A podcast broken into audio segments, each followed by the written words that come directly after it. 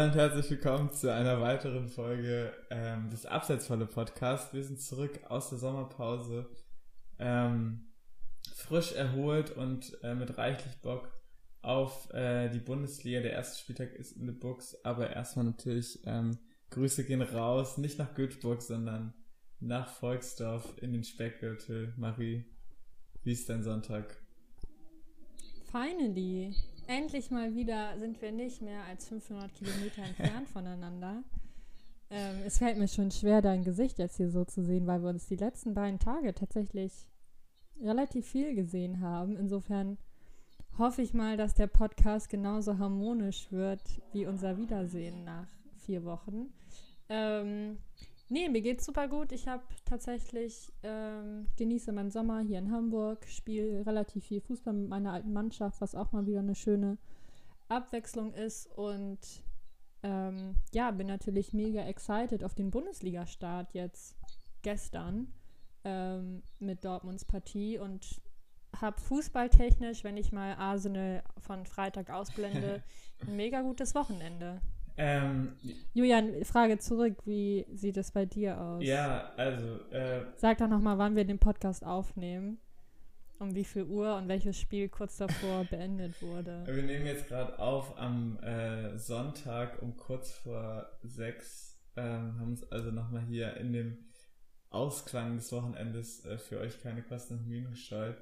Ähm, ja, aber ähm, ich sag mal so, mein Wochenende ging sehr, sehr gut los mit dem Derby-Sieg äh, erste Liga ist ja auch eigentlich nichts mehr so für mich. Ne? Das ist ja Mainstream. Ähm, da guckt jeder Hans und Franz von der Straße zu. Ich fühle mich ja wohler in der zweiten Liga tatsächlich äh, mittlerweile. Ähm, deswegen äh, ging sehr gut los mit dem, äh, mit dem Derby-Sieg äh, von St. Pauli, aber ähm, ja, meine Werderaner ähm, haben tatsächlich 4-1 verloren gegen ein Paderborn, was ähm, sowohl aus dem Pokal ausgeschieden ist, genauso wie Werder übrigens, und die ersten beiden Spiele nicht gewonnen hat, aber für Werder hat es dann doch noch gereicht, ähm, mit vier Toren äh, die dann abzuschießen. Also es zieht sich auch durch die neue Zweitligasaison, was letztes Jahr hier sehr pessimistisch schon äh, abgeschlossen wurde. Ja, sehr, sehr schwierig. Weißt du, auch wenn ich natürlich mit dir fühle, was das Spiel angeht. Merke ich nicht so tatsächlich weißt mit deinem trotzdem. Doch, nee, wirklich. Nein, das stimmt. Ich fühle mit dir. Ähm, aber weißt du, dass es, es gibt eine Person, für die mich das auch irgendwie freut. Ich weiß nicht, ob du drauf kommst, aber ich löse es einfach mal direkt auf. Dieser Paderborn-Fan aus dem Video. aus der Einkaufspassage. Ich weiß leider seinen Namen nicht. Auf jeden Fall absolute ja, Legende. Legend. Für alle Leute, die Legend. nicht wissen, um wen es geht, gebt einfach bei YouTube mal Paderborn-Fan ein. Ähm, ja, absolute Legende und ich glaube, der freut sich richtig da auf der Osttribüne. Ähm, ansonsten kenne ich tatsächlich auch gar keinen Paderborn-Fan und ich finde Paderborn, um jetzt hier auch mal wieder direkt die Kurve zu schlagen, Paderborn ist irgendwie so ein Verein, den mag man nicht, oder? Ist irgendwie so ein Allein das Logo das schreit, ja, wollte ich gerade sagen. Ja, das schreit so richtig das so. Das schreit so unterklassiger Windows Verein. 2000. Ja, äh, Peter, mach noch mal schnell ein Logo auf Paint. ja, ich weiß auch nicht. Also von der, von der Hymne bis zu diesem komischen Stadion. Äh, weißt du, wo die, wo diese Blechwände da noch irgendwie so fünf Stimmt, Meter hochgehen? Das sieht immer noch aus wie so Baustellen. Ja, irgendwie. wirklich. Und dann hat er irgendwie so Hans Heimwerker Träumchen hat da irgendwie noch eine Plakatwerbung, was ja eigentlich sympathisch sein sollte, aber dann doch irgendwie ähm, nicht den sympathischen äh, Grillwurstgeruch aufs, aufs Spiel zaubert, sondern einfach irgendwie super komisch aussieht und du hast das Gefühl, du spielst in der Turnhalle. Ähm, ja, nee, äh, lass uns ganz schnell weitermachen. Ich glaube, wir verrennen uns hier auch am Anfang, denn darum äh, soll es ja heute auch gar nicht gehen. Was erwartet denn unsere Zuhörerinnen heute, Marie? Ja, wir haben jetzt schon so lange keinen Podcast mehr gemacht. Ich glaube, die Sommerpause hatten wir uns auf jeden Fall verdient. Und deswegen ist immer gut, das müssen wir uns selber, selber zu sagen. Ja, oder? Finde ich auch. Äh, wir waren ja auch mega im Stress beide, ne? muss man auch mal sagen. Gerade ich hatte einfach mega viel zu tun. Ähm, und ähm, ja, deswegen glaube ich, müssen wir uns selber mal wieder so ein bisschen aneinander gewöhnen und an den Fußball an sich. Also mir selber geht es so, dass ich irgendwie jetzt dann doch irgendwie überrascht war, mhm. dass Bundesliga wieder losgeht. Und natürlich werden wir in diesem Podcast auch nicht drum herum kommen. Ich glaube, der, ja, ich finde schon, der größte Wechsel der letzten Jahre ist ja letzte Woche über die Bühne gegangen mit dem Wechsel von Messi zu PSG. Und ich glaube, darüber müssen wir auch reden, weil ich sag mal so, auch wenn wir sonst sehr gut harmonieren in der Freundschaft, taten sich da doch schon Abgründe auf deiner Seite. Ähm, insofern habe ich da auf jeden Fall Diskussionsbedarf mit dem Messi-Fanboy heute. Ja, wir werden es äh, sehen. Ähm, seid auf jeden Fall gespannt auf die zweite Hälfte des Podcasts, wo Marie und ich uns an die äh, virtuelle Gurgel gehen werden, denke ich mal. Zumindest hat es sich im Vorgespräch so angehört. Aber, Mindestens. aber lass uns doch einfach mal reinstarten in den ersten äh, Bundesligaspieltag der ersten Liga mit dem Eröffnungsspiel zwischen Bayern und, und Gladbach und vielleicht erstmal ähm, unentschieden ist, glaube ich, jetzt kein so seltenes Ergebnis auch in den letzten Jahren gewesen. Gladbach hat eigentlich immer eine sehr gute, ich weiß nicht warum auf einmal anscheinend eine Eisenbahn hier durch meine Straße fährt, äh, aber ähm, Gladbach hat eigentlich immer eine ganz gute äh, Figur gemacht gegen Bayern, auch in den letzten Jahren schon, aber ähm, ja, was, was traust du dieser Mannschaft überhaupt zu? Neuer Trainer Nagelsmann, ich glaube, außer den beiden äh, Innenverteidigern, beziehungsweise vor allem Upamecano-Transfer, ist die Mannschaft dieselbe und doch habe ich so das Gefühl, zumindest bis eben, dass äh, die Leipzig-Auftragsniederlage reintrudelte, kurz vor Aufnahme, ähm, trauen viele Fußballbeobachter, auch Dortmund und Leipzig dieses Jahr, zu, die zehnte Meisterschaft von Bayern zu verhindern. Wie siehst du das? Es ist natürlich schwierig, so, weil ich glaube, wenn man eine, also, aber das sage ich auch irgendwie jede Saison, ähm, sitze ich immer zusammen mit anderen Dortmund-Fans und dann sagt man sich irgendwie immer, also wenn, wenn es eine Chance gibt, Bayern zu schlagen, dann ja wohl diese Saison. Ähm, ich habe schon relativ große Angst vor Nagelsmann, da bin ich ganz ehrlich, weil ich schon finde, dass das auf jeden Fall ein guter Trainer ist.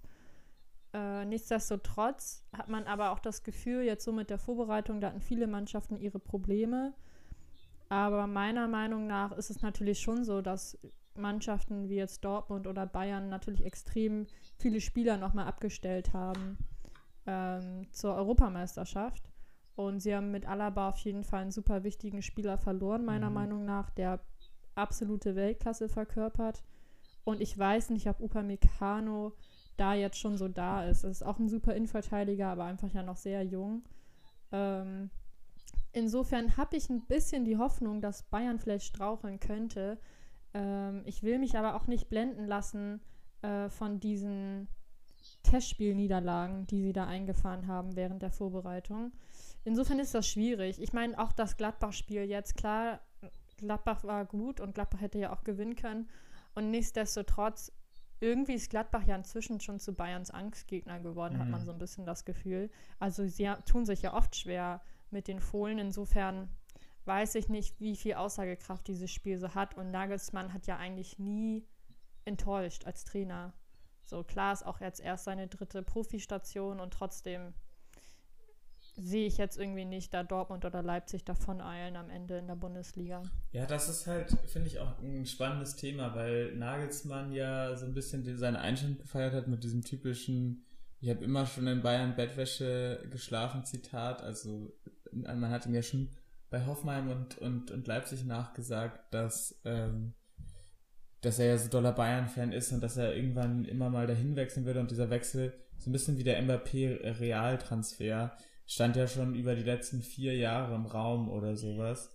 Ähm, und ich kannst dir, also ich kann mir halt voll vorstellen, dass halt bei, bei ihm dadurch auch so eine persönliche Drucksituation halt irgendwie ent, entsteht.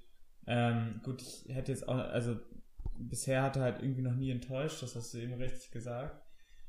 Aber ähm, ja, also Bayern im Endeffekt kann man nur, also ich glaube, wie, wenn wir jetzt Geld auf einen Verein setzen müssten, dann würden wir, glaube ich, beide äh, trotzdem Bayern am Ende von 34 Spielen wählen, weil so eine Saison ist halt auch einfach fucking lang. Und ähm, da, da wird's, hat man auch in der Kovac-Saison gesehen, selbst wenn es Anfangsschwierigkeiten geben sollte, wenn du halt wirklich in der Rückrunde jedes Spiel gewinnst, dann kannst du immer noch straucheln. Aber ich glaube nichtsdestotrotz, dass es irgendwie schwierig wird. Auch einfach aus dem Grund, gut, ob du jetzt Meisterschaft 9 oder 10 gewinnst, ist halt irgendwie äh, schwierig. Also ist wahrscheinlich so dasselbe, aber irgendwann habe ich das so, ich weiß nicht, vielleicht ist es auch ein Wunschdenken, aber irgendwann habe ich das Gefühl, muss doch mal die Saison kommen, wo die fucking satt sind und wirklich äh, nicht diese wichtigen Spiele holen. Ich meine, Lewandowski ist noch ein Weltklasse-Spieler, hat ja auch dann das Tor gemacht, auf jeden Fall, kommt ein, zurück vor einer historischen Saison. Ähm, aber keine Ahnung, also gerade auch einfach, weil, weil das halt wirklich nur so ein glänzender erster Anzug ist und danach dann nicht mehr so viel von der Bank kommt, und das war letztes Jahr auch so, habe ich irgendwie so ein bisschen das Gefühl, dass, ähm, dass Bayern auch gut und gerne dieses Jahr ein paar Mal öfter straucheln könnte. Wobei man natürlich auch sagen muss, kommen wir später auch noch drauf zu sprechen, dass es halt irgendwie besonders viele, sehr viel, also besonders viele Underdogs in diesem Jahr gibt und dass Bayern da auch natürlich in den Champions League Wochen wahrscheinlich easy durchspazieren wird. Es ist das, was du vorhin meintest, das fand ich eigentlich ganz interessant. So, man hatte irgendwie auch während der Zeit von Kovac und ja auch Flick schon immer das Gefühl, dass Nagelsmann trotzdem irgendwann Trainer bei Bayern wird. So, ne? Und jetzt ist er Trainer bei Bayern und jetzt hat man natürlich schon so, wirkt es so ein bisschen ähm, so, als müsste es natürlich jetzt passen. So, Bayern hat seine perfekte Braut quasi gefunden. Ja. Und wenn er es jetzt nicht ist, so dann kann ich mir vorstellen, dass es, dass sie in Straucheln kommen ne? und sagen, ja, okay, wenn, wenn das jetzt mit Nagelsmann nicht funktioniert, was machen wir dann eigentlich? So, aber das ist natürlich auch nur so ein Szenario, ähm, was glaube ich auch erst dann so ins Rollen kommt, wenn Bayern mal zwei Spiele in Folge verliert. Und das alleine das passiert ja schon eher selten. Mhm. Ähm, aber nichtsdestotrotz, ich meine, es ist immer noch der FC Hollywood. Wer weiß, was da passiert. Wer weiß, was Brazzo wieder anstellt. Ich glaube, der ist für alles gut, um da Unruhe in den Verein zu bringen. Ich meine, Uli. Zum, zum Beispiel, zum Beispiel. Ähm, und auch Rolex-Kalle. Die sind ja auch dafür bekannt, manchmal Aussagen zu tätigen, die doch eher ins fragwürdige Milieu gehören. Und ich kann mir schon vorstellen, dass natürlich auch Nagelsmann, anders als Flick, finde ich, und auch anders als Kovac, mhm. ein bisschen mehr noch für sich selber steht als Trainer. Weißt du, was ich meine? Ja. Und ich kann mir vorstellen, so eine kleine Diskussion in der Pressekonferenz oder so, ähm, dass das auch mal ein bisschen heiß hergehen kann, weil der schon sehr so seine eigene Meinung hat, was ich auch persönlich gut finde, aber das kann natürlich auch manchmal anecken, ne, bei den beiden starken Personen im Verein. Und ich glaube, dann wird es immer schwierig für einen Trainer. Und das hat zumindest die Vergangenheit immer gezeigt, dass gerade so, ja, wie nennt man das, sture Trainer vielleicht oder charakterstarke Trainer wie Van Gaal zum Beispiel, oft auch schnell angeeckt sind mit Uli Hoeneß und Rummenigge. Aber mal gucken. Also ich bin auf jeden Fall gespannt. Ja, also das im Endeffekt finde ich es aber auch schon irgendwie eine komische Situation, weißt du? Du kamst quasi so ein bisschen aus einem kleinen Tal mit Kovac, also haben natürlich trotzdem irgendwie das Double gewonnen, glaube ich tatsächlich, in der Saison, die er zu Ende machen durfte. Du hattest dann quasi so den perfekten Trainer für dich gefunden, mehr oder weniger, mit, äh, mit Flick. Und. Nee, sie haben ähm, Sie haben doch Kovac rausgeworfen. Ja, ja, genau. Aber eine Saison äh, durfte Kovac doch durchmachen, oder nicht? Achso, das ja, meinst ja. du. Ja, ja, da haben sie das Double genau. Gewählt, ja. Und ähm, ich hatte auch das Gefühl, dass äh, halt dieser Abgang, auch wenn sie ihm dann irgendwie keine Steine in den Weg gelegt haben, als er dann zum DFB gegangen ist, dass Bayern jetzt schon nicht gesagt hätte, irgendwie, ja, okay, wir nehmen Nagelsmann, hätte Flick sich nicht für den DFB entschieden. Ich glaube, es war schon quasi ein Abgang, der den Bayern-Bossen jetzt nicht unbedingt 100% geschmeckt hat. Ähm, erst recht, weil die es wahrscheinlich auch gar nicht gewohnt sind, quasi, dass sich jemand so klar für eine andere Möglichkeit als den Bayern-Trainerjob so ausspricht.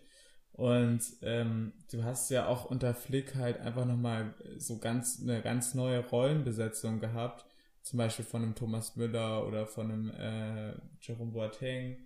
Ähm, oder anderen Spielern hast äh, Spieler ähm, gekauft, die in das System passen, ähm, was bei Flick ja vor allem immer dieses klassische 4-2-3-1 war, ähm, was Bayern da gespielt hat, so ein bisschen 2010er Style. Und ähm, jetzt quasi mit denselben Spielern plus einem Upamecano, ähm, was du gerade auch schon richtig meintest, Nagelsmann, der auch eigentlich immer so für einen eigenen Spielstil, ein eigenes Spielsystem auch immer bei Leipzig schon stand, was auf jeden Fall auch innovativ war ähm, aber zum Beispiel auch in den meisten Fällen ohne einen richtigen Stürmer, äh, so eine klassische Neuen wie Lewandowski ausgekommen ist. äh, oder eigentlich mehr immer in die Hose gegangen ist, bei Leipzig zum Beispiel mit Sörler, ähm, dass, ähm, ja, also ich weiß überhaupt nicht, wie made in heaven dieser Pitch überhaupt, also dieser Fit überhaupt ist zwischen Trainer und Mannschaft, so wie sie jetzt besteht. Wobei ich schon sagen würde, dass Nagelsmann auf jeden Fall ein Trainer ist, der sich extrem gut auch anpassen kann. Also ich glaube, er ist taktisch auf jeden Fall in der Lage, seine Mannschaft verschieden auszurichten. Und ich meine, das haben ja auch andere Trainer gezeigt, ähm, die erfolgreich waren, dass sie immer in der Lage waren, dann bei einer neuen Mannschaft ihr Spielkonzept ein bisschen umzustellen. Mhm. Und ich glaube, wenn er das nicht schafft bei Bayern, dann schafft er es nicht, auch nicht bei anderen Vereinen. Ja, das stimmt natürlich schon. Also, ja, wir werden also wir müssen gespannt sein. Bayern auf jeden Fall, wenn man nochmal auf das Spiel zurückkommt. Also ich habe es nicht live gesehen, offensichtlich, weil wir, und ich weiß, dass du es auch nicht live gesehen hast, weil wir zusammen gechillt haben an dem Abend. Aber ähm, was hältst du von dieser Elfmeter oder diesen beiden Elfmeter-Situationen, die Gladbach nicht bekommen hat? Ist das ein weiterer Skandal für den War? Hast du überhaupt noch Bock darüber zu sprechen? Äh, oder fandest du es komplett legitim, dass sie die Strafstöße nicht bekommen haben? Ähm, also ich fand die Szene hätte man auf jeden Fall gehen können mit mhm. Upamecano. Mhm. Ähm, ja, ich sage es mal so, ich finde es schwierig, weil ich habe die Szene jetzt ja. auch nur zweimal oder so gesehen, ne? Aber ich befürchte, dass die Diskussion um den Videoschiedsrichter uns diese Saison auf jeden Fall noch begleiten wird. Ähm, und ja, ich glaube, der Springer Verlag titelte wieder Nagelsmann hat schon den Bayern-Dusel und ich glaube, ähm, ja, auch wenn ich denen ungern recht gebe, aber vielleicht liegen sie damit nicht ganz falsch, muss man mal abwarten. Aber ich, mhm. ja, ich bin eigentlich jetzt schon genervt, auch wenn ich mich gar nicht so an Spiele in der Vergangenheit erinnern kann, wo Dortmund jetzt extrem benachteiligt wurde durch den Videoschiedsrichter.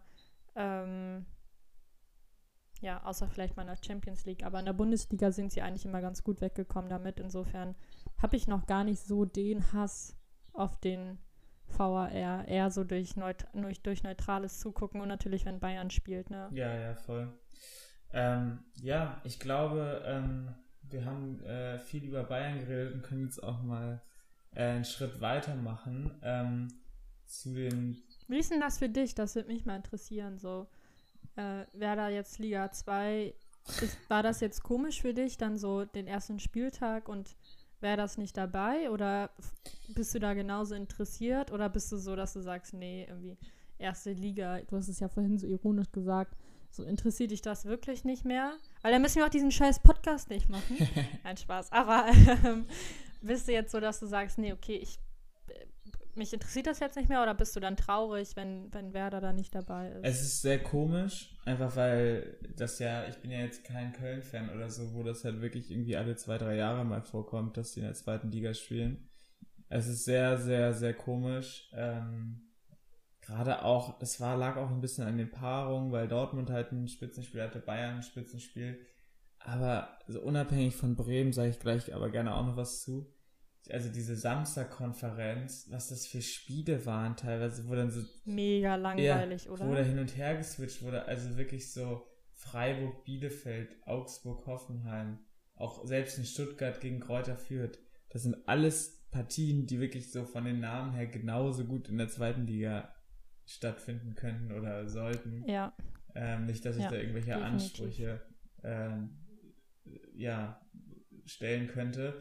Aber selbst bei den beiden Partien, die ich jetzt gerade nicht angesprochen habe, waren auch zum Beispiel Union Berlin und VfL Bochum ähm, da. Das Ding ist, im Endeffekt ist es ja nice. Wir haben immer die letzten Jahre auch propagiert, wir wollen mehr kleine, sympathische Mannschaften und nicht irgendwelche Leipzig und Hoffenheims. Das kann man ja wirklich nicht sagen bei, bei Union, Bochum und, und Fürth, dass es in irgendeiner Art, oder Bielefeld, dass es in irgendeiner Art so wäre, dass es irgendwelche Money Machines sind.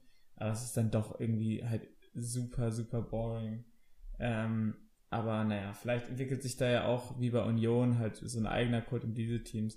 Ich fand es schon auf jeden Fall super komisch. Also die zweite Liga hat ja so ein bisschen früher begonnen und auch direkt mit so ein paar niceen Spielen. Also Werder hat die ersten beiden Spiele gegen Hannover und, und Düsseldorf. Und dann gab es noch so ein HSV ähm, Schalke und so. Es hat dann schon irgendwie so eine eigene Dynamik bei mir aufgenommen, wo ich auch richtig Bock auf die Zweitligasaison hatte. So, und jetzt, mhm. wo das aber wieder parallel ist, ist es für mich dann doch schon ziemlich komisch. Ich habe so ein bisschen das Gefühl, als, als würde das doch irgendwie alles noch auf einem Blatt Papier irgendwie zusammen stattfinden und habe, glaube ich, in meinem Kopf noch nicht so richtig verstanden, dass die Mannschaften, ähm, über die wir uns jetzt hier in diesem Podcast unterhalten, gar nicht so richtig mehr was mit meinem Verein zu tun haben. Ähm, aber also es interessiert mich auf jeden Fall noch weiterhin schon, aber ähm, momentan ist, ist glaube ich, so kann ich das dann natürlich nur in der Gesamtkonstellation halt irgendwie beurteilen. Und äh, die ist für mich auf jeden Fall sehr anders als in den, als in den vergangenen Jahren. Ja. Ja, das verstehe ich. Naja, Aber auf jeden Fall, ähm, lass uns doch über die Boring Games sprechen und vielleicht eins, was ich sehr interessant finde, weil das ist jetzt ein sehr großer Hot Take. Erst recht, weil sie gewonnen haben. Aber. Hau raus. Vielleicht weiß mich dieses Zitat noch in den Arsch, aber so für mich, wie gesagt, Hot Take, aber ich sag dir, Wolfsburg heimlicher Abstiegskandidat für mich. Tatsächlich. Darauf wollte ich eh, darauf wollte ich eh zu sprechen kommen. Auf deine drei Abstiegskandidaten, beziehungsweise zwei, zweieinhalb, so. Weil es gab doch jetzt diese Wetten auch, ähm, und zwar mit Frankfurt, dass relativ viele Leute anscheinend irgendwie auf Frankfurt gesetzt mhm. haben als Abstiegskandidat. Ähm, ich sag mal so, so wie sie sich in Dortmund präsentiert haben. could be, could be. Das Ding ähm, ist halt Wolfsburg weiß ich, ja, kann natürlich schon sein, ne, mit Van Bommel da so als Trainer. Ich, ich weiß jetzt nicht, so richtig überzeugt bin ich da irgendwie nicht von dem Konzept. Ähm, aber die werden, also ich setze auf jeden Fall dagegen, dass, dass einer von den beiden Mannschaften was mit dem Abstieg zu tun haben wird. So klar, Wolfsburg dann durch die Doppelbelastung. Mhm. Ähm, aber ich glaube eher, dass die sowas wie vielleicht Platz 10 oder so einheimsen werden. Das Ding ist halt, wenn man sich die letzte Saison nochmal anschaut, ne? Also Schalke war ja wirklich historisch schlecht. Also es war wirklich auf Tasmania Berlin Level. Mhm. Und ähm, Werder hat ja von den letzten zehn Spielen einen einzigen Punkt geholt. Und das mhm. sind dadurch, dass diese beiden Mannschaften wirklich so historisch kacke waren, haben, haben sich irgendwie, habe ich das Gefühl, noch so ein paar Teams in diese Liga gerettet, die von ihrer Leistung letztes Jahr auf jeden Fall abstiegsworthy waren. Darunter halt mhm. ähm, vor allem Köln, die auch furchtbar waren, halt wirklich nur, weil Werder halt wirklich nicht geschafft hat, mindestens noch nicht mal irgendwie zwei Unentschieden zu holen aus zehn Spielen, sondern wirklich nur eins. Und ist da irgendwie noch vorbeigeschummelt. Auch in, dann ein, eine furiose Halbzeit gegen Kiel hat dann gereicht, obwohl sie das Hinspiel ja sogar auch verloren haben in der Relegation. Die werden es super schwer haben, haben noch dann mit, mit Jakobs und äh, Bono ihren, ihre beiden besten Spieler verloren, niemanden nachgekauft. Also wie die in der Liga bleiben sollen, ist mir eigentlich ein Rätsel. Auch Bielefeld wird super schwer haben in der zweiten Saison. Und dann hast du eigentlich trotzdem noch so Kräuter führt, die auch wirklich gestern so schlecht aussahen gegen Stuttgart, haben ja 5-1 verloren. Also es war wirklich nicht mal zweitligatauglich. Und das kommt von einem Werder. Was sagst du denn? Leg dich mal fest, wenn du dich jetzt festlegen musst. Ich würde sagen, Köln führt und weil ich zu meiner Aussage stehe, Wolfsburg in die Relegation und verliert gegen Werder. Ich schreibe das tatsächlich mal auf. Köln, Wolfsburg und Fürth, mhm. ne? dann gucken wir am Ende. Also bei Fürth gehe ich auf jeden Fall mit. Ähm, und ich setze dann tatsächlich ähm, auf Bielefeld. Mhm. So das schwarze Trauma der zweiten Bundesliga-Saison. Mhm. Und dann es ist jetzt super langweilig, wenn ich Bochum sage, ne? So ein bisschen. Nee, dann sage ich auch Köln. Ja gut, das ist jetzt auch kein Blockbuster-Tipp irgendwie. Hauen wir mal einen raus, ja. Ja, better safe than sorry. Ja, was soll ich sagen? Soll ich jetzt Bayern sagen? Nee, ich glaube. Wenn das deine äh, Expertenmeinung ist, dann kannst du es gerne machen. Nee, ich weiß schon, was du meinst, ja. Also ich glaube, es gibt sehr viele Safe Bets. Auch Augsburg, unfassbar schlechter Kader, wenn man sich den mal anguckt, irgendwie in der Breite. Also ja. auch, ein, auch ein großer Abschlusskandidat ähm, für mich. Also ich glaube, ähm, das wird kein Pretty-Rennen um, um den äh, um den 16. Platz, beziehungsweise Platz 14 und 15. Ich glaube, es wird ähm, ganz schön ugly und ich finde zum Beispiel, dass der Spieltag gestern, ich meine, Augsburg hat 4-0 verloren, Fürth hat 5-1 verloren, hätte noch deutlich höher verlieren können tatsächlich gegen Stuttgart. Ähm, die haben auch schon so ein bisschen gezeigt, was so vielleicht, also ich hoffe es nicht, aber ich denke es, äh, die nächsten Wochen bereithalten könnten für diese Vereine. Ähm, ja, aber ähm, was ich eigentlich mit dir besprechen wollte, nochmal zurück zu diesem Voicebook-Ding. Unabhängig von dieser sechsten Einwechslung im DFB-Pokal, was natürlich trotzdem super ulkig und peinlich ist, ähm, so unüberzeugt von Marc van Bommel bin, also so mehr unüberzeugt kann man eigentlich gar nicht sein. Und ähm, Bochum hat ja tatsächlich schon in der vierten Minute eine rote Karte bekommen. Und dann gegen zehn Bochumer sich wirklich mit Ach und Krach zu einem 1 zu 0 halt irgendwie kämpfen. Und Bochum hatte durchaus Chancen. Ich habe ja die Konferenz geguckt. Also es war nicht so, dass es jetzt ein Spiel auf ein Tor war. Ähm, ja, das hat mir auf jeden Fall keine Confidence für Wolfsburg gegeben. Oder glaubst du, ähm, dass das Dream Team Van Bommel, Weghorst, diese holländische Achse, die könnte es irgendwie doch reißen? Auf lange Sicht. Ich glaube schon, dass sie das reißen können, auf jeden Fall, weil um ein Argument dagegen zu haben, korrigiere mich, wenn ich falsch liege, aber meiner Meinung nach hat doch Wolfsburg auch relativ wenig Spieler verloren. Beziehungsweise gar keinen, glaube ich. Ähm, müssen wir sonst gleich nochmal nachgucken, aber vom Gefühl kann ich mich zumindest jetzt nicht an einen Transfer erinnern, wo ich dachte, mm, okay, das reißt es jetzt rein. Mhm. Also dann, das ist natürlich schon immer was Positives. Und ja, Champions League kann ja auch so ein bisschen beflügeln, ne? Also muss ja nicht immer so sein, dass, dass so eine Mannschaft dann einbricht unter dieser Belastung. Ähm, und zu Van Bommel kann ich einfach zu wenig sagen. So, ich, ich glaube, der hat einfach nicht so viel Erfahrung so und ich würde aber auch behaupten, jetzt so dieser Wechselfehler und so, das würde ich nicht zu hoch hängen. Ähm, viele Mannschaften tun sich schwer wir haben das auch bei anderen Mannschaften gesehen. Ich fand Leverkusen beispielsweise hat sich auch eher schwer getan mit seinem 1-1 gegen Union. Ähm, insofern richtig überzeugend fand ich ja, wie gesagt, auch Bayern nicht. Also insofern hängt da doch eigentlich nur momentan ähm, Dortmund und Gladbach, wo ich sagen würde, das sind zwei Top-Teams, die gut in die Saison gestartet ja. sind. Ich meine, Leipzig gegen Mainz. Das war auch eine bittere Kiste, würde ich jetzt mal behaupten. Insofern, glaube ich, kann man noch nicht zu viel von diesem Spieltag ablesen. Safe. Was man aber auf jeden Fall sehen konnte, und um jetzt mal auf dein, deine Favorite äh, 10 Minuten zu kommen, erzähl mir doch mal von, von dem Schützenfest gestern Abend um 18.30 Uhr. Was kannst du Also, das war so. Sagen? Folgende Szene. Darauf habe ich gewartet. Ähm, ja, es war einfach mega. Also die Fans wieder im Stadion zu sehen. Ja. Oh, das war. Generell so nochmal zu sagen, Gefühl. wirklich, also auch beim Derby zwischen Paul und HSV am, am Freitag, also oder generell in jedem Stadion wieder Fans zu sehen, es ist, hat so einen Unterschied gemacht. Ich habe zwischenzeitlich, wir haben es ja auch hier behandelt, quasi vergessen, wie, was es überhaupt ausmacht. Aber es ist ja wie ein anderer Sport. Also es ist crazy. Total. Und auf einmal halten dann so Nico Schulz-Fanrufe durchs Westfalenstadion. Das war wirklich auch so legendär. Der by the way kein schlechtes Spiel gemacht hat, meiner Meinung nach. Ähm, Überraschend. Ja, und ansonsten Dortmund fand ich super überzeugend, wobei man auch sagen muss, dass Frankfurt auch wirklich nicht gut drauf mhm. war. Aber total aggressives Pressing gespielt, was mir super gut gefallen hat. Ähm, es wirkte super lebendig und auch kreativ und total energisch und dynamisch, so, ne? Es war so richtig lebhaft. Und ich glaube, das war immer etwas, was unter Favre bemängelt wurde, dass es doch zu abwartend ist und man eher reagiert, als dass man agiert. Und das ist natürlich Roses Fußball überhaupt nicht.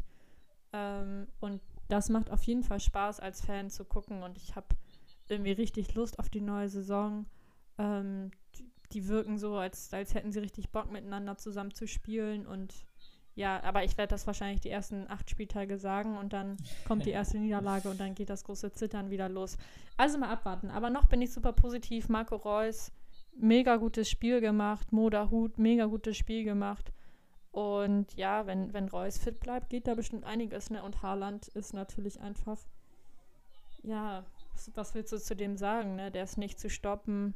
Also ich glaube, das wird bestimmt auch seine letzte BVB-Saison, aber. Das ist ja jetzt ein kontroverses ja. Thema. Wird es seine letzte BVB-Saison oder sehen wir noch einen Wechsel, jetzt nicht unbedingt zu Bayern, aber sehen wir noch einen Haaland-Wechsel in diesem Sommer? Weil.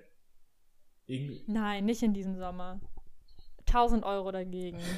okay. Äh, auf keinen gewagt. Fall. Das würde Watzke nie machen. Nie würd, würde Dortmund das machen, auf keinen Fall. Vor allem besteht ja auch gar kein Bedarf bei den Top-Clubs. Also Chelsea hat sich jetzt mit Lukaku eingedeckt. Mhm. PSG, glaube ich, sollte erstmal einen Blick auf, aufs Konto werfen, ob da überhaupt noch Geld übrig ist. Ähm, so, also klar, Barcelona braucht einen Stürmer, ist aber pleite, mehr als pleite. Ähm, Real hat Benzema, also nenn mir einen Top-Club, die, die jetzt ein, eine, eine große Nummer 9 brauchen und auch das Geld haben. Manu, glaube ich, hat auch kein Geld. Ähm, ja Manchester City wird sich Kane kaufen. Dann, genau, dann Tottenham, die haben aber auch nicht das Geld und da sehe ich jetzt auch nicht die Perspektive nee. für Haaland. Insofern bleibt eigentlich nichts übrig. Und auch das mit Bayern zum Beispiel wird, glaube ich, auch zum Problem, weil Lewandowski wird nächste Saison glaube ich auch nicht, dass er aufhören wird. Ähm, und wenn Haaland dann halt wechseln will, wird er halt wechseln, ne? Und dann wird er nicht zu Bayern gehen, so. Also ich glaube, Bayern muss auf jeden Fall aufpassen, dass sie da einen guten Nachfolger finden für Lewandowski. Und Haaland wäre auf jeden Fall prädestiniert dafür, gar keine Frage. Aber ich glaube nicht, dass Haaland sich verpflichten lässt, solange Lewandowski noch da ist. Mhm. So und so wie Lewandowskis Sixpack aussieht, kann er noch ein paar Jahre spielen. Ja gut, ähm, da mag ich nichts äh, zu, zu urteilen, aber ja, es stimmt auf jeden Fall. Also es sieht jetzt nicht so aus, als ob er ähm, in irgendeiner Art und Weise sie stoppen würde die nächsten Jahre. Das Ding ist halt bei Haaland wirklich, es ist halt mal wie, also Haaland ist wirklich so ein Spieler, wirklich fast jedem Spiel. Also ich kenne kein Spiel, wo er irgendwie so krass abgefallen ist, fast. Also sehr, sehr selten. Und wenn der in so einen Rhythmus kommt, Dortmund hat ja tatsächlich, weil sie ja sehr offensiv Fußball spielen, tatsächlich relativ oft solche Spiele, die dann irgendwie so 5-2 oder 4-3 oder sowas ausgehen.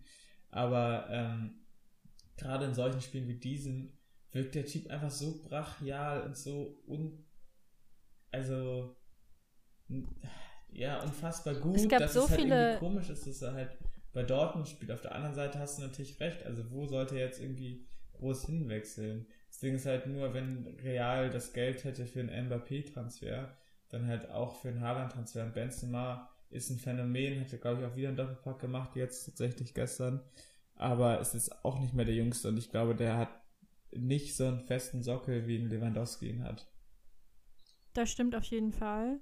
Noch kurz zum Spiel, das war auch so krass zu sehen, wie Haaland quasi Hinteregger äh, teilweise eingekocht hat in, in Zweikämpfen. Und mhm. Hinteregger ist wirklich dafür bekannt, ein Fels in der Brandung zu sein, was Zweikämpfe angeht. Ich meine, ich glaube, der Typ ist auch irgendwie über, gefühlt über 1,90 hoch und gefühlt über 1,90 breit. Ähm, ja, es stimmt schon, aber ich ich kann mir ein bisschen vorstellen, ich finde so der spanische Fußball insgesamt, ich glaube, wir kommen ja auch gleich auf auf den Rivalen zu sprechen, gibt momentan kein super gutes Bild ab. Und Real mag besser gewirtschaftet haben als Barcelona, aber auch nur bedingt. Auch Real ist, mhm. glaube ich, in, zumindest in Teilen hoch verschuldet.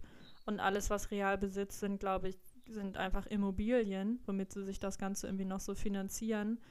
Und ich kann mir schon vorstellen, wenn du einen klugen Berater hast, dass die schon ganz genau gucken, welcher Verein wie stabil aufgestellt ist. So. Und ich an Hallands Stelle würde nach England gehen. Er passt da perfekt hin mit seiner Spielweise, meiner Meinung nach. Ähm, das sind ähm, die Vereine der Zukunft. Ich glaube, das wird einfach so sein. Ich glaube, in Zukunft werden noch mehr internationale Titel nach England gehen. Es war sicherlich auch kein Zufall, dass England dieses Jahr im Finale der Europameisterschaft stand. Und ich glaube, das wird sich immer mehr so zuspitzen. Und deswegen kann ich mir irgendwie nicht vorstellen, dass er zu Real wechselt. Aber sollte er es doch tun, ähm, nehme ich natürlich alles zurück. Sehr gut, das wollte ich doch nur hören. Es wäre eigentlich, wenn wir jetzt hier schon über solche großen weltbewegenden Wechsel sprechen, die, die perfekte Überleitung, um, Messi, äh, um auf den Messi-Transfer jetzt überzugehen. Ich würde aber noch vorher einmal ganz schnell von dir einfach Quickfire hören. Was, wer sind da, was ist außerhalb der, der, ähm, der Absteiger dein Tipp? Ähm, wer kommt in die Champions League? Wer ist dein, dein Player to watch und äh, generell, was du so ein bisschen von der Saison erwartest jetzt? Wird jetzt sehr Dortmund bezogen, aber ähm, Champions League auf jeden Fall Bayern, Dortmund, Leipzig und dann schwierig. Ich sag Leverkusen. Mhm. Ich glaube, dann habe ich alle, ne? Yeah. Vier, genau. Und Player to Watch. Hm. Irgendwie dachte ich, Rainer so als Sancho-Nachfolger. Gut, ist jetzt aber auch schon auf so der also ist jetzt ja nicht so ein Geheimtipp. Ist dir das noch, zu, ist dir der schon, ist kein Geheimtipp, okay. Tja. Der hätte letztes Jahr doch schon irgendwie jedes Jahr in der Startaufstellung gespielt und halt irgendwie. Ja, aber ich fand den krassen Durchbruch hat er noch nicht. Also den Sancho-mäßigen Durchbruch fand ich, hatte er jetzt noch nicht. Okay, gut. So, und ich finde, eine gute Saison reicht da auch noch nicht aus. Also ich finde, da kann auf jeden Fall in der Theorie noch mehr kommen. So. Ähm, ja, schwierig. Und ansonsten nenn du mir einen. Ähm, ja, aus, aus äh, Angst, sein Name ist sehr, sehr falsch äh, auszusprechen, aber ich sag's einfach trotzdem. Mir hat tatsächlich dieser Nian Su-Transfer von Bayern ziemlich gut gefallen. Ich finde es mhm. irgendwie ein, ein, sehr, sehr aufregenden Spieler, halt irgendwie äh, auch noch sehr jung und ähm, ja, halt Bayern sehr zurückhaltend dieses Jahr irgendwie bisher auf dem Transfermarkt. Aber ähm, wie ich das aus den letzten Jahren äh, sehen konnte, ist das mal wieder so ein Topic dafür, halt irgendwie, man fragt sich, warum holen die so den, man hat jetzt noch nicht so viel von denen gehört und auf einmal ähm, ist es jetzt irgendwie der würdige Kimmich-Nachfolger auf der 6, damit er wieder auf seine angestammte äh, Rechtsverteidigerposition zurückkehren kann. Also, keine Ahnung. Äh, ich denke, auch ein Ansgar... Wobei er Wobei am ersten Spiel 19 Minuten lang auf der Bank ja, saß. Ja, gut, aber ähm, da, das saß jetzt zum Beispiel in Ansgar Knauf auch und das wäre jetzt sonst mein zweiter Pick gewesen. Ähm, also ich würde mich zum Beispiel freuen, wenn Knauf bei Dortmund ähm, mehr Minuten bekommen würde, weil er mir auch schon zum Beispiel mega gut gefallen hat im, im Viertelfinale gegen Man City äh, oder generell ja. in, der, in, der, zweiten Hälfte der Saison. Ähm, genau, das wären so meine zwei Zwei Picks. Und Interessant, also hätte ich gar nicht so gedacht. Und generell, also. Was sagst du zur Champions League? Ja, ich, ich glaube, das deckt sich ehrlich gesagt. Also es gibt halt, es drei Plätze werden safe sein. Ich denke, Leipzig hat jetzt verloren, hat aber auch, glaube ich, ein bisschen Verletzungsprobleme jetzt noch. Ich kann mir sehr gut vorstellen, dass es gut funktionieren wird mit André Silva. Das ist ja quasi der beste Stürmer, abgesehen von Lewandowski und Haaland, jetzt irgendwie nochmal dazugekommen zu dem Team. Ähm, zumindest der letzten Saison. Ähm, also Bayern, Dortmund und Leipzig sind, glaube ich, safe. Ähm, und dann gibt es so einen Pool an Mannschaften halt irgendwie. Ähm, ich glaube, es wird sich dann am Ende auf einen Zweikampf zwischen Leverkusen und Gladbach wahrscheinlich hinauslaufen. Und ähm, ja, ich weiß nicht, ich bin jetzt nicht so ein riesen Ali Hütter-Fan. Deswegen ähm, muss ich erstmal gucken, ähm, wie sich das so einpendelt. Aber ich würde es auf jeden Fall, um mal jetzt was anderes zu sagen, Gladbach dann doch sympathiemäßig mehr gönnen als, als Leverkusen. Yes. Das stimmt auf jeden Fall. Ja. Auch Stuttgart sehe ich gute Chancen. Also ich habe irgendwie da das Gefühl, dass die eine richtig starke Saison spielen werden ist auf jeden Fall äh, in diesem Jahr sehr viel Potenzial, da sehe ich genauso. Ähm, ja, bleibt noch was zu sagen. Vamos. Vayamos compañeros. Oh Gott.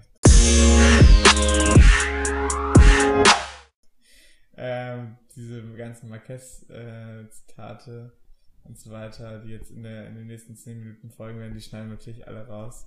Ähm, nee, lass uns mal weitermachen äh, und unseren Blick nach Frankreich ähm, ziehen, beziehungsweise besser gesagt nach Paris, wo sich ja in der letzten Woche ein, ein Drama vor unseren Augen abgespielt hat, beziehungsweise eher in Barcelona, ähm, was den Transfer des in meinen Augen besten Fußballers aller Zeiten, Lionel Messi, halt bezieht, der tatsächlich jetzt nach gefühlt 93 Jahren ähm, den Verein gewechselt hat und in Zukunft mit Erzrivale Sergio Ramos und einer gefühlten Weltauswahl aus, ja, kann ich gar nicht alles aufzählen, Neymar, Donnarumma, Mbappé, Verratti, ähm, Di Maria, Di Maria Hakimi, Hakimi, Icardi, ähm, Wijnaldum, ja, also, ja. Ramos.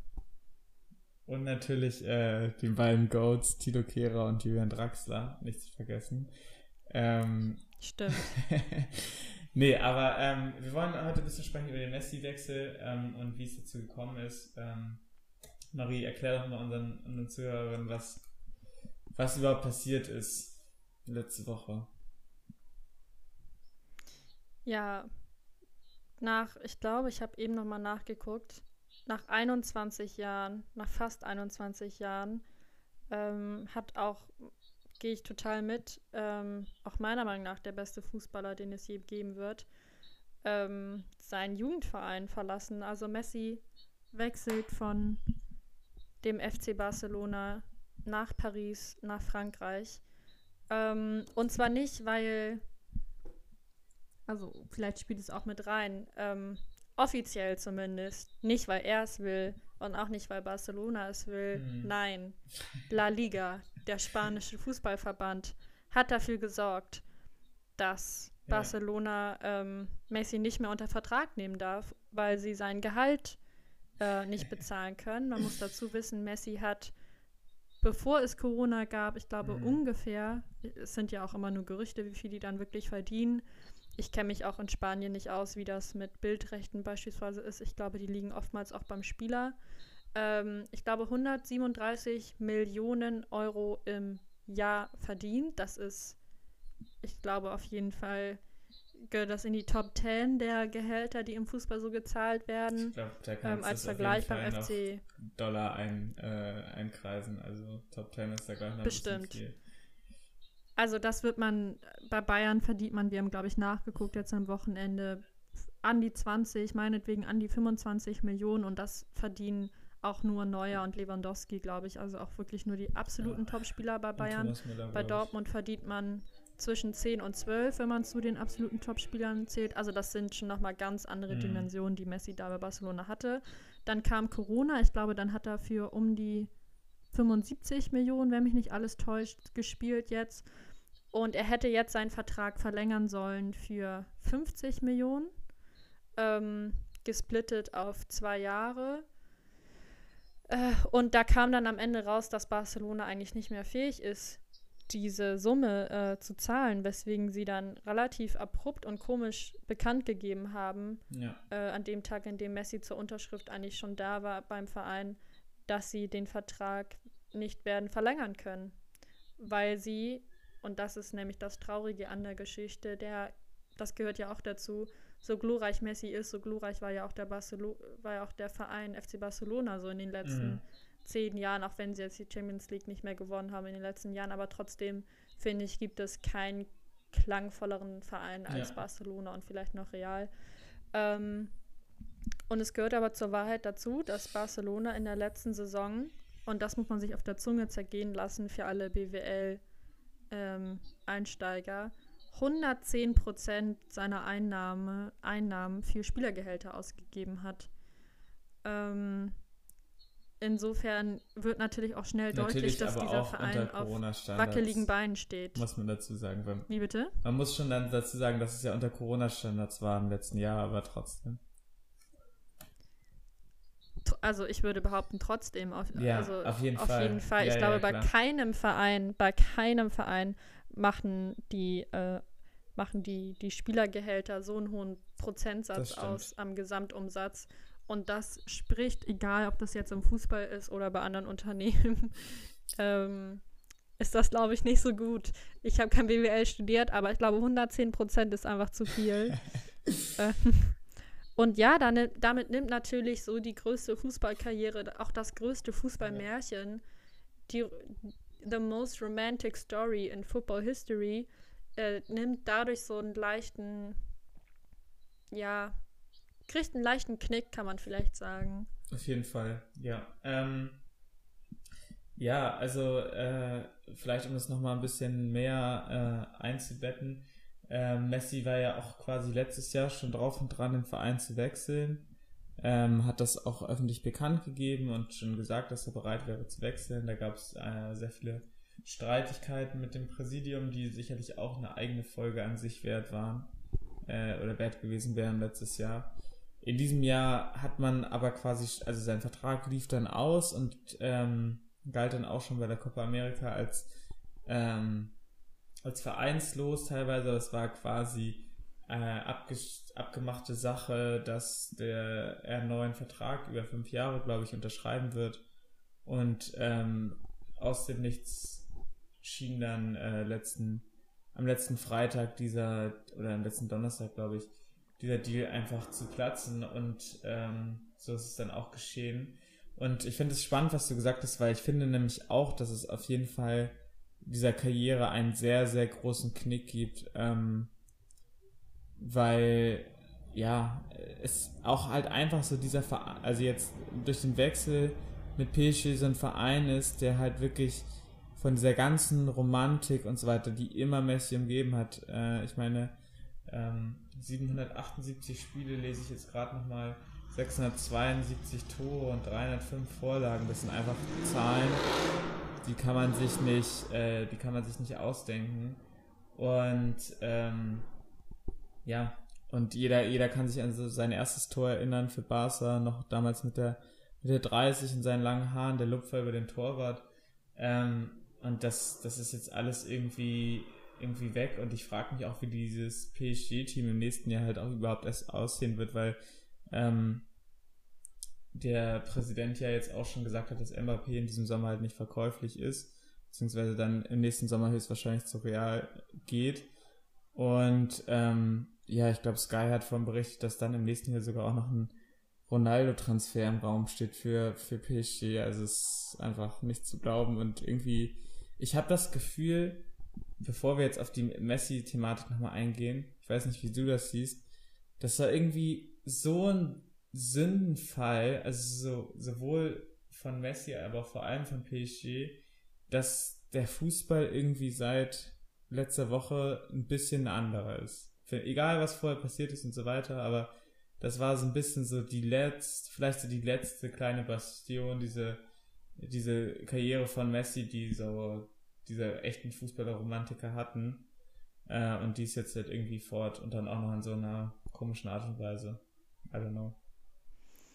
Ja, man hatte so ein bisschen das Gefühl, Messi in Barcelona, das ist doch ein Naturgesetz. Mhm. Ähm, und dieses Naturgesetz wurde jetzt so ein bisschen gebrochen und ich glaube, das fällt, egal ob man jetzt Messi oder Barcelona-Fan ist oder nicht, fällt einem so ein bisschen schwer zu akzeptieren, weil das war obsolet, so dar darüber hat man nicht diskutiert. Ja. Das war klar, dass es so ist. Und ich finde, das, was du ansprichst, so die, diese Romantik, die Messi schon immer umgeben hat. Und genau das ist nämlich der Punkt, so diese Geschichte von diesem Jungen aus Argentinien, der irgendwie Wachstumsschwierigkeiten hat und dann kommt er mhm. zum großen FC Barcelona ähm, und ja, sah ja auch noch gerade am Anfang seiner Karriere aus, mehr wie so ein kleines Kind. Ja. Und man hat sich immer gefragt, so vom Körper sieht er überhaupt nicht aus wie ein Profifußballer und hat ja wirklich äh, ja, Tore erzielt. Da können einem irgendwie die Tränen kommen mhm. als Fan, so schön sind die. Ähm, und trotzdem glaube ich, das ist auch das, was ich glaube schon zu dir meinte, womit ich mich auf dünnes Eis gelegt habe. So begeisternd, wie Messi Fußball spielt und ähm, so begeisternd, wie er für Barcelona die ganzen Titel gewonnen hat. Ich glaube, so sehr war vielleicht auch das Bild manchmal ein bisschen zu romantisch gezeichnet von ihm, weil ähm, auch Messi, und damit will ich jetzt nicht sagen, dass er irgendwie ein Ganove ist, ne? aber er ist auch Teil des Systems und ja. ähm, auch er ist, glaube ich, in Spanien, ich glaube, mehr oder weniger verurteilter Steuersünder, ähm, mhm. der auch ganz genau wusste, beziehungsweise ob er das jetzt war oder sein Management, kann man nicht sagen, ne, aber die ganz genau wussten, wie sie aus der Marke Messi das Maximale rausholen. Und damit war auch klar, wenn sie das Maximale aus der Marke Messi rausholen, wird das auf Kosten des Vereins gehen. Und ich glaube, das ist so ein bisschen etwas, was man immer so leicht verdrängt hat. Und ich fand, das hat natürlich auch ein bisschen so mit der medialen Wahrnehmung und dem öffentlichen Auftreten zu tun. Messi kam immer so rüber als äh, der ganz bescheidene, der, der Junge, ja. der nur Fußball spielen will. Das wurde immer so bei Messi gesagt und über Ronaldo gab es immer Gerüchte. Ja, ja, safe. Sei es jetzt, ne, aus seinem Privatleben, wie viel Geld er verdient, wie arrogant er doch sei, mit welcher Frau er jetzt zusammen ist. Mhm. Also seine Figur war viel polarisierender und ich glaube, ehrlich gesagt, dass Messi und Ronaldo sich ähnlicher sind, als es vielleicht scheint in der medialen Öffentlichkeit. Und ich glaube, das ist immer so das, was man nicht sehen wollte bei Messi. Und deswegen tut es jetzt umso mehr weh, dass man vielleicht merkt, okay, und damit will ich das auch gar nicht verurteilen, aber okay, er ist auch, er gehört auch zu diesem System und auch er wechselt den Verein. Ja, klar. Also das Ding ist halt, ähm, kommen wir doch mal so ein bisschen auf die, auf die, auf den Wechsel zu, äh, zurück. Oder beziehungsweise der, der, Punkt, der bei uns ja auch so ein bisschen, glaube ich, die Kontroverse ist. Die Frage ist ja die, wie viel Anteil hat Messi und äh, wie viel Anteil hat Barcelona und äh, an diesem Wechsel, weil das jetzt irgendwie La Liga der große Buhmann ist und irgendwie die, die große Hand, die es verboten hat äh, das ist ja obviously Bullshit halt einfach. Ähm, ich glaube, da muss man jetzt auch nicht groß drum herum reden oder so philosophieren. Ähm, aber in meinem Auge, also so, so wie ich das verstanden habe, war es ja so, dass Messi halt auf mehr als 50 Prozent seines Gehalts verzichtet hätte, beziehungsweise sich sogar nur zwei Jahresgehälter, die auch geringer gewesen wären, hätte auszahlen lassen. Ähm, aber du siehst es ja so ein bisschen, also ich würde damit sehen, okay, er verdient super viel Geld ähm, und sicherlich hätte er auch weniger nehmen können, aber natürlich ist es halt in irgendeinem, in irgendeinem Punkt auch ähm, die Frage, inwiefern er Fehler, die von Barcelona in den letzten Jahren gemacht wo, wurden, offensichtlich, äh, in, inwiefern er das ausbaden muss. Und dann halt irgendwie so zu sagen, ja, okay, Messi könnte auch einfach umsonst bei Barca spielen, weil der Verein hat er hätte dem Verein zu verdanken, äh, so viel zu verdanken, ist ja sicherlich auch andersrum. Und ähm, egal wie viel Geld man verdient, dass diese Gehälter alle in der Liga spielen, die einfach absolut absurd sind und die auf jeden Fall für die nächsten sechs Generationen ausge, ähm, ausgesorgt haben, das steht außer Frage. Aber es ist natürlich auch einfach ein, also so ein Riesenschritt halt irgendwie sozusagen so, ja, okay, jetzt ich habe dem Verein so viel zu verdanken, deswegen, äh, deswegen scheiße jetzt auf alles und kriege überhaupt kein Gehalt mehr. Ich weiß nicht, allein von der Ehre und nicht vom monetären her, wie, wie viele Leute dazu bereit wären. Ich würde gar nicht sagen, also ich habe gar nicht die, vertrete gar nicht die Position, dass ich sage, Messi muss Barcelona dankbar sein und deswegen muss er für umsonst spielen. Was mich nur gestört hat, war, so wie ich es in den Medien wahrgenommen habe, dass quasi gesagt wird, ähm, jemand nimmt Messi Barcelona weg. Mhm. Und da, das finde ich ist halt nicht der Fall, weil er hat ja trotzdem die freie Wahl. Also natürlich hätte er für einen symbolischen Euro spielen können. Und er hat sich einfach dagegen entschieden. Und das ist natürlich absolut legitim.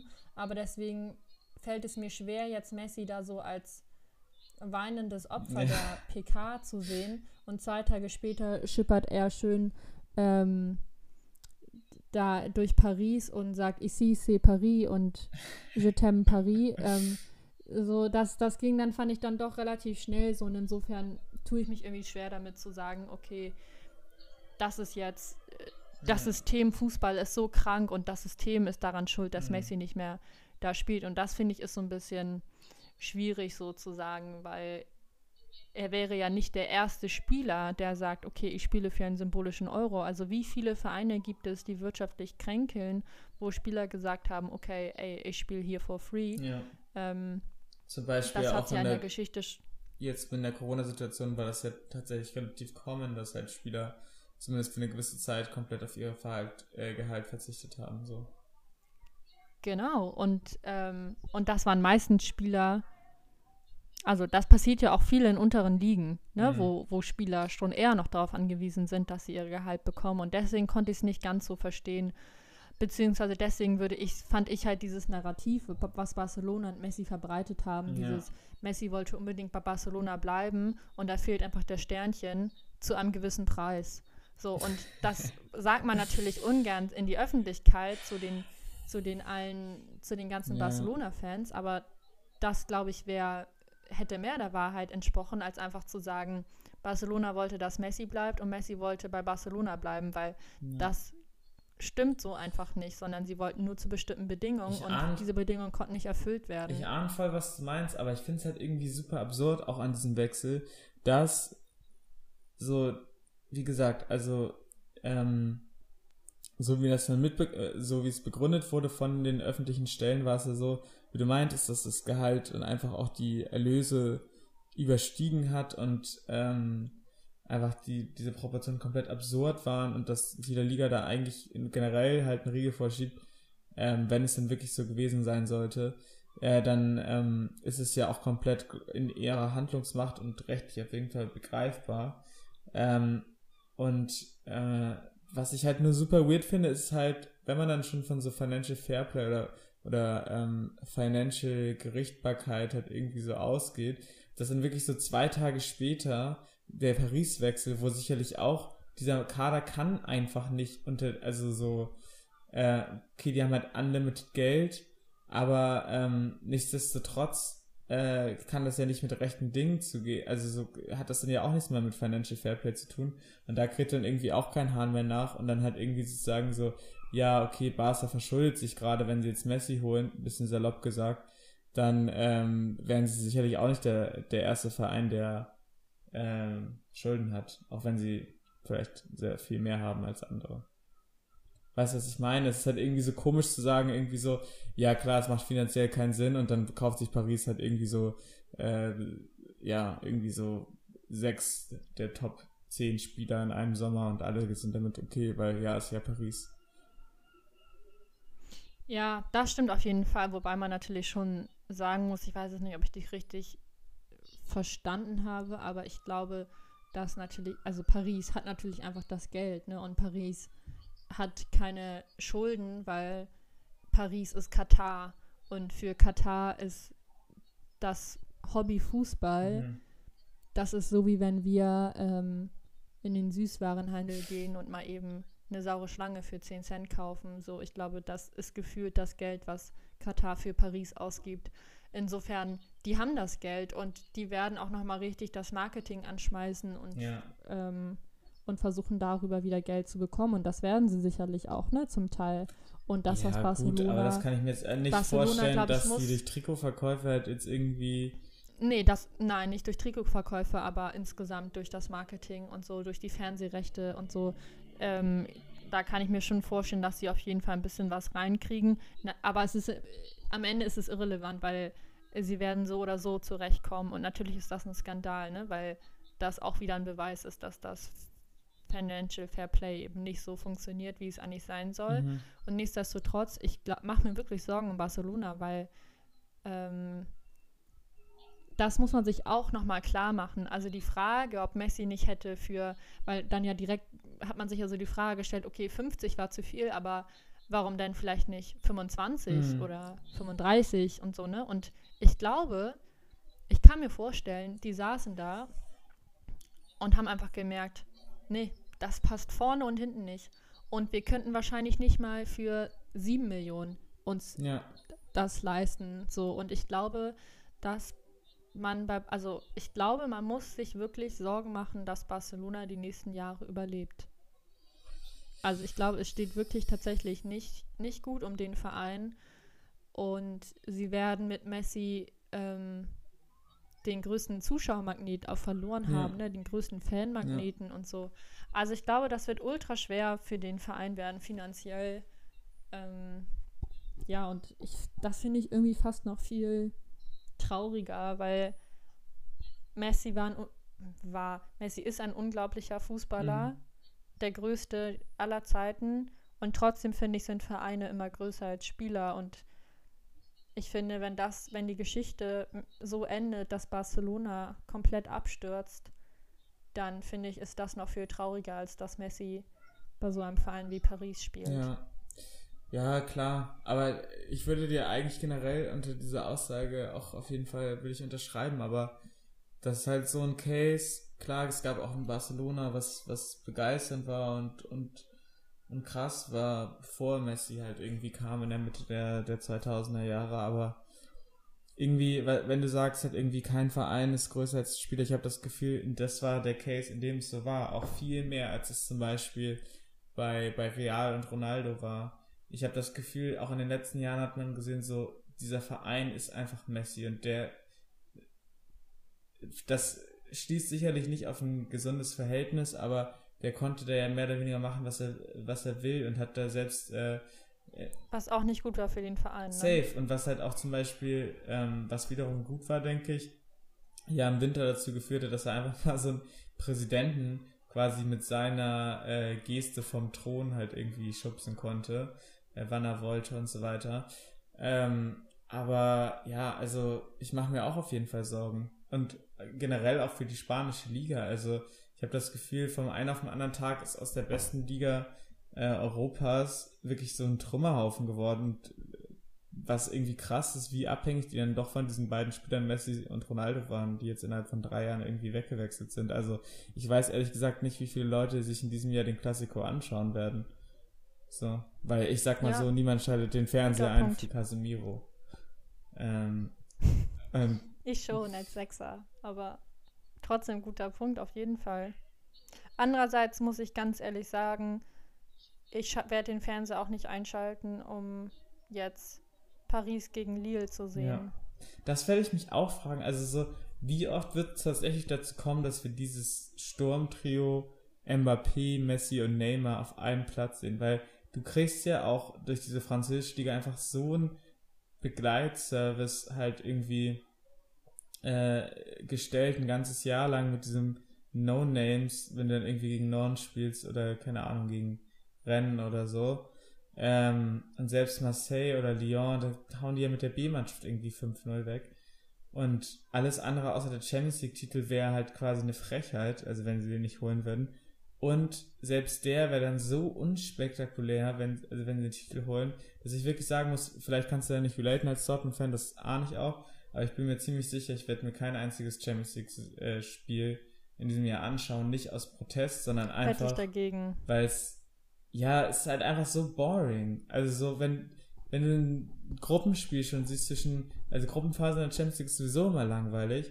Und wenn du dann irgendwie weißt, ja, okay, PSG gewinnt sowieso das ganze Ding, dann, ähm, dann kannst du es doch auch Ich wollte dich gerade fragen, ob du, ob du mit mir äh, in die, zur Gruppenphase nach Dortmund fahren willst. schön, schön wieder auf die Süd.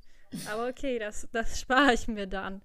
Nee, ich werde nee. mir trotzdem Champions League angucken und ich bin mir auch ziemlich sicher, dass du auch Spiele gucken wirst, weil du bist sowieso eine, der größte ähm, Hypocrite, was mit was mit politische Aussagen angeht, so Form von, was? ja, das boykottiere ich, das werde ich nicht gucken und dann guckst du sowieso jedes Spiel.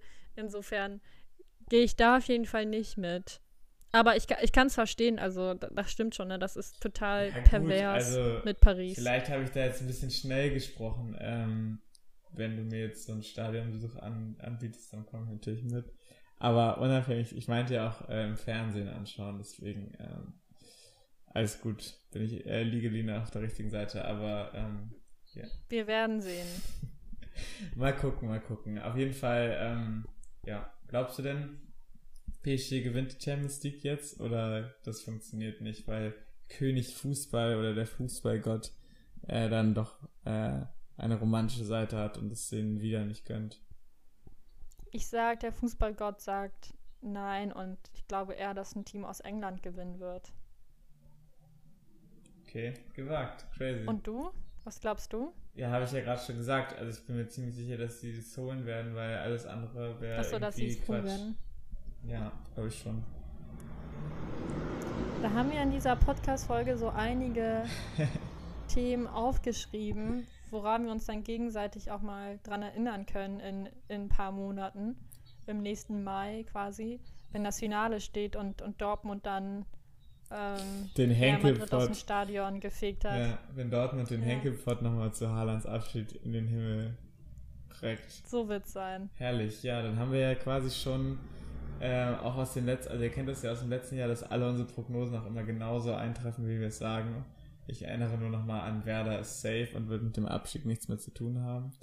Äh, aber ja, ähm, ich glaube, das war es tatsächlich. Oder hast du noch irgendwie abschließende Worte zu Messi?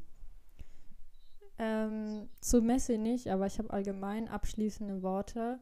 Ich fand die Kategorie eigentlich ganz schön und ich finde, heute bietet es auch an, ähm, der FC Bayern traut um Gerd Müller, der Bomber der Nation, ist tatsächlich heute verstorben. Mhm. Und ich glaube, auch wenn der natürlich in einer Zeit gespielt hat, in der Julian und ich, in der unsere Eltern noch nicht an uns gedacht haben. Ja, bei dir, ähm, weil du warst da schon nah dran auch. Das stimmt. Ähm, ja, auf jeden Fall einer der größten deutschen Stürmer wahrscheinlich, auch wenn er für den falschen Verein ja, gespielt hat. Jetzt Fall. letzte Saison wurde sein Rekord gebrochen. ähm, aber deswegen tut es, glaube ich, trotzdem gut, sich auch an solche Spiele zu erinnern, die die Vereine wie Bayern erst zu dem Verein gemacht haben, ähm, der er heute ist, um es mal so zu sagen. Und ansonsten habe ich eigentlich nichts hinzuzufügen. Schön, dass wir wieder da sind, finde ich. Ich freue mich auch. Ab jetzt natürlich wieder ähm, regelmäßig auf eure Ohren. Ich habe äh, das äh, ja auch verfolgt, unsere äh, Konkurrenzprodukte, und habe das Gefühl, so mancher Podcast befindet sich da noch im Sommerschlaf. Ähm, und ähm, das wollen wir natürlich nutzen und euch jetzt wieder äh, zuverlässig mit äh, genügend Stoff zum Hören ähm, ja, versorgen. Und ähm, ja, auch von mir natürlich Rest Peace Gerd Müller. Ähm, und ähm, bis nächste Woche.